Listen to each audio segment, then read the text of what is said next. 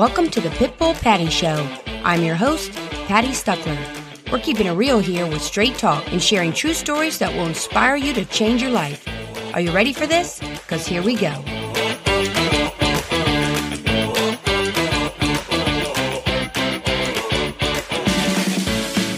Thanks for listening to my introductory episode that kicks off my podcast, The Pitbull Patti Show.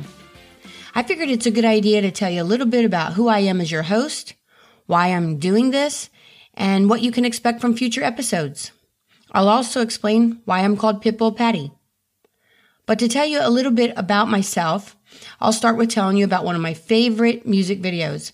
It's called No Rain by Blind Melon. I think it came out about 1990s or so. But it starts off with this kind of chubby little girl wearing big glasses and she's happily tap dancing on a stage. She's dressed in a black and yellow bumblebee costume. And when she finishes dancing, she bows at the end, but there's no clapping. You just hear laughter from the audience. And this poor little girl starts crying and runs out into the streets of, you know, New York City. She's sad and alone, and she wanders around aimlessly. But then this quirky little girl finds the courage to carry on doing what she loves, which is dancing. She starts dancing down the street in her costume that's now all disheveled, and she starts performing for the people she meets on the street, even some concrete statues. And she starts to run through the city until she comes upon a field, a big, open, beautiful field with a large wrought iron gate. She peers in through the gate and breaks out with this huge smile of sheer joy as she goes through the gate. What the little girl finds there is this whole group of people happily dancing in black and yellow tutus and tights. This group is made up of men and women, young, old, black, white, but they're just like her. And the video ends with the little girl being lifted up as all these bumblebees happily dance together in the field. Now, I don't know why I relate to that little girl so much, but I think that little girl is in all of us. We all need to find our own community of bumblebees. You know, people who think like us, read the same books, and never stop pursuing our own personal growth. And just as important, we all need a community, like a mastermind group, if you will, to help support each other in that mission. So I decided to create my podcast as a virtual mastermind group where my guests can share their stories, they can inspire you, and offer the solutions that they found successful to grow and to change their lives. I want this podcast to be a place that you can turn to to listen in on great conversations. You'll hear inspiring stories of persistence through tremendous adversity. You'll hear authors speak on a variety of topics, and you'll learn new things that will help you on your journey to happiness and success. I got the idea for my podcast after selling real estate for the past 15 years and working with hundreds and hundreds of clients.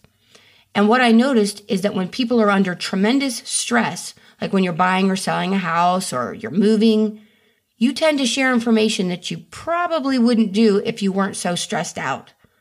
I've had clients tell me some of the most personal information about their lives, and I've given out lots of advice over the years. I mean, hey, if you're going to tell me your business, then you better be prepared for some of my tough talking advice.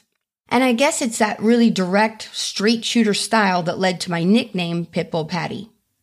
I remember the first time I heard a client reference me that way.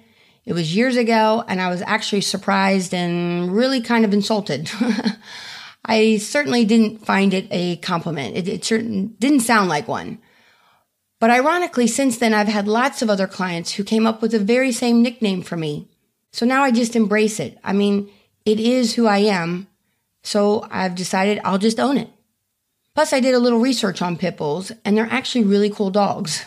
They're a crossbreed of bulldogs and terriers.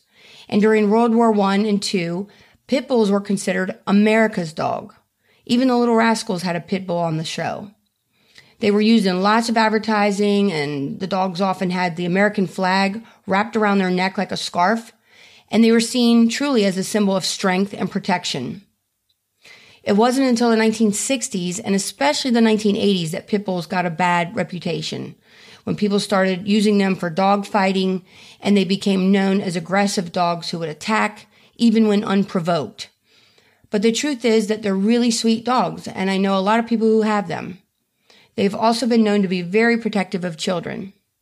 So when I'm dealing with my clients, I've learned to be aware that they're under tremendous stress and how it affects them.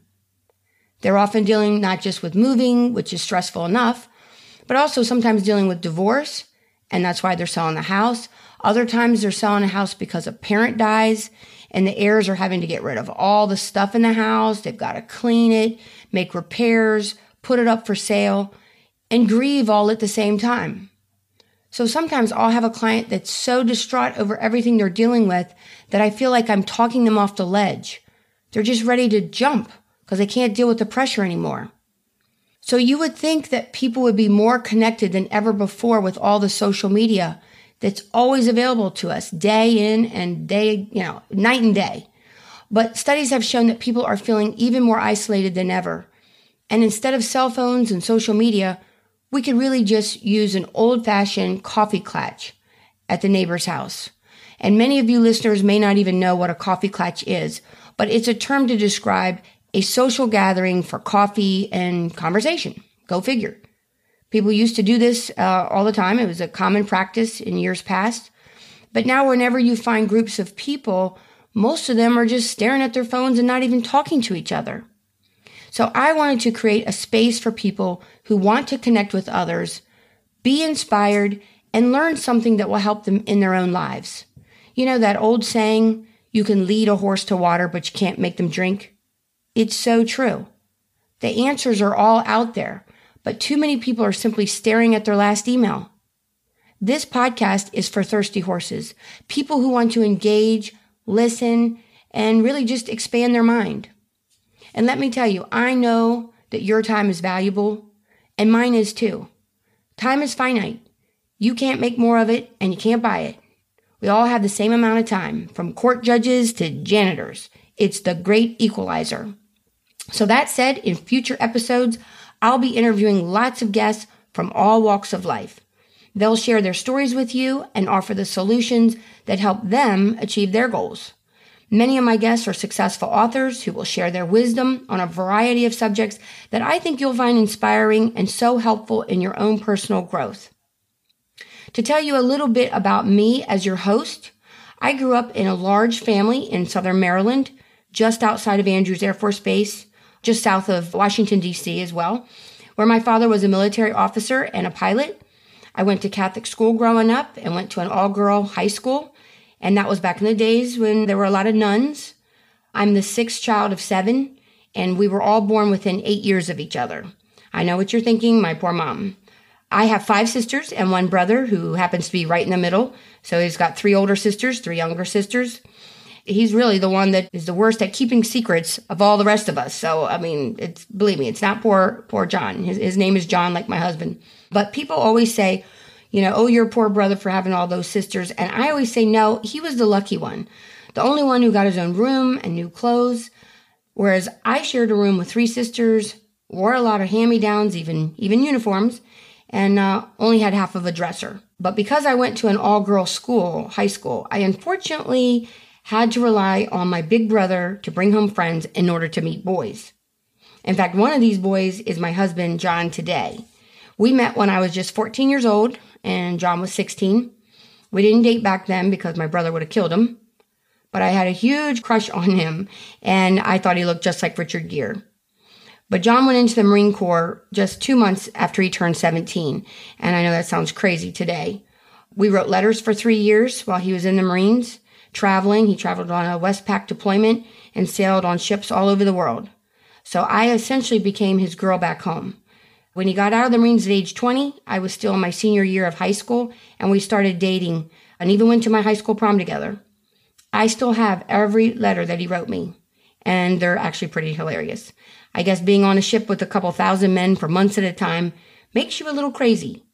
Now I'm happy to say we've been married for 30 years, have two grown kids, and one amazing little granddaughter, Teresa. I get to work with my family every day because we have a family real estate team. And some days it's really great and other days not so much. But most of the time, it is really wonderful to be able to work side by side with my kids. We're all licensed real estate agents. And so we really work as a team. So my niece also works for me. She's my assistant. We call her Super Kate because she keeps us all straight. We have a lot of fun together, but we also work really hard. I think sometimes though people may look at me or they look at my family as having some sort of perfect life. You see pictures on Facebook, just like with other people, and you know, it can look like they have these wonderful lives that, you know, maybe they're thinking they don't have. But I can say that we're far from perfect. We've had lots of struggles, lots of difficulties, just like anyone else. But I can say that anything I have today, I am proud to say my husband and I built together and we did it on our own. My husband bought our first home right before we got married, and it was just this little 800 square foot cottage. He had to buy it much further out than where we were used to living because we just really couldn't afford, quite frankly, where we could be around our uh, family and where we had grown up. So he, he bought a house in a more rural area. He made $8 an hour as a union carpenter back then. But because he was a veteran, he was able to get VA financing and he didn't have to put any money down in order to buy a house, which was a good thing because he didn't have any. So we had no idea what we were doing back then. I mean, we had both grown up in a suburban area, so we really couldn't figure out why when our heat stopped working that first winter, you know, what, what was going on. Maybe because we didn't know that that big tank out back was for filling up with heating oil. so until someone told us what the problem was, we literally tacked up, you know, blankets to section off the kitchen and our bedroom. Not that we had many more rooms than that so that we could retain heat in those rooms, you know, from the stove. It was an electric stove and a space heater that we brought into the bedroom, which probably was a dumb idea too because it can be dangerous with those space heaters in the house. But we were a couple of dummies. Our refrigerator also broke soon after we bought the house and we had no money to buy a new one. So for months we bought bags of ice literally every single day to fill this big cooler we kept on the kitchen floor. And of course it only, you know, held the basics like milk and eggs and butter, but really not much else.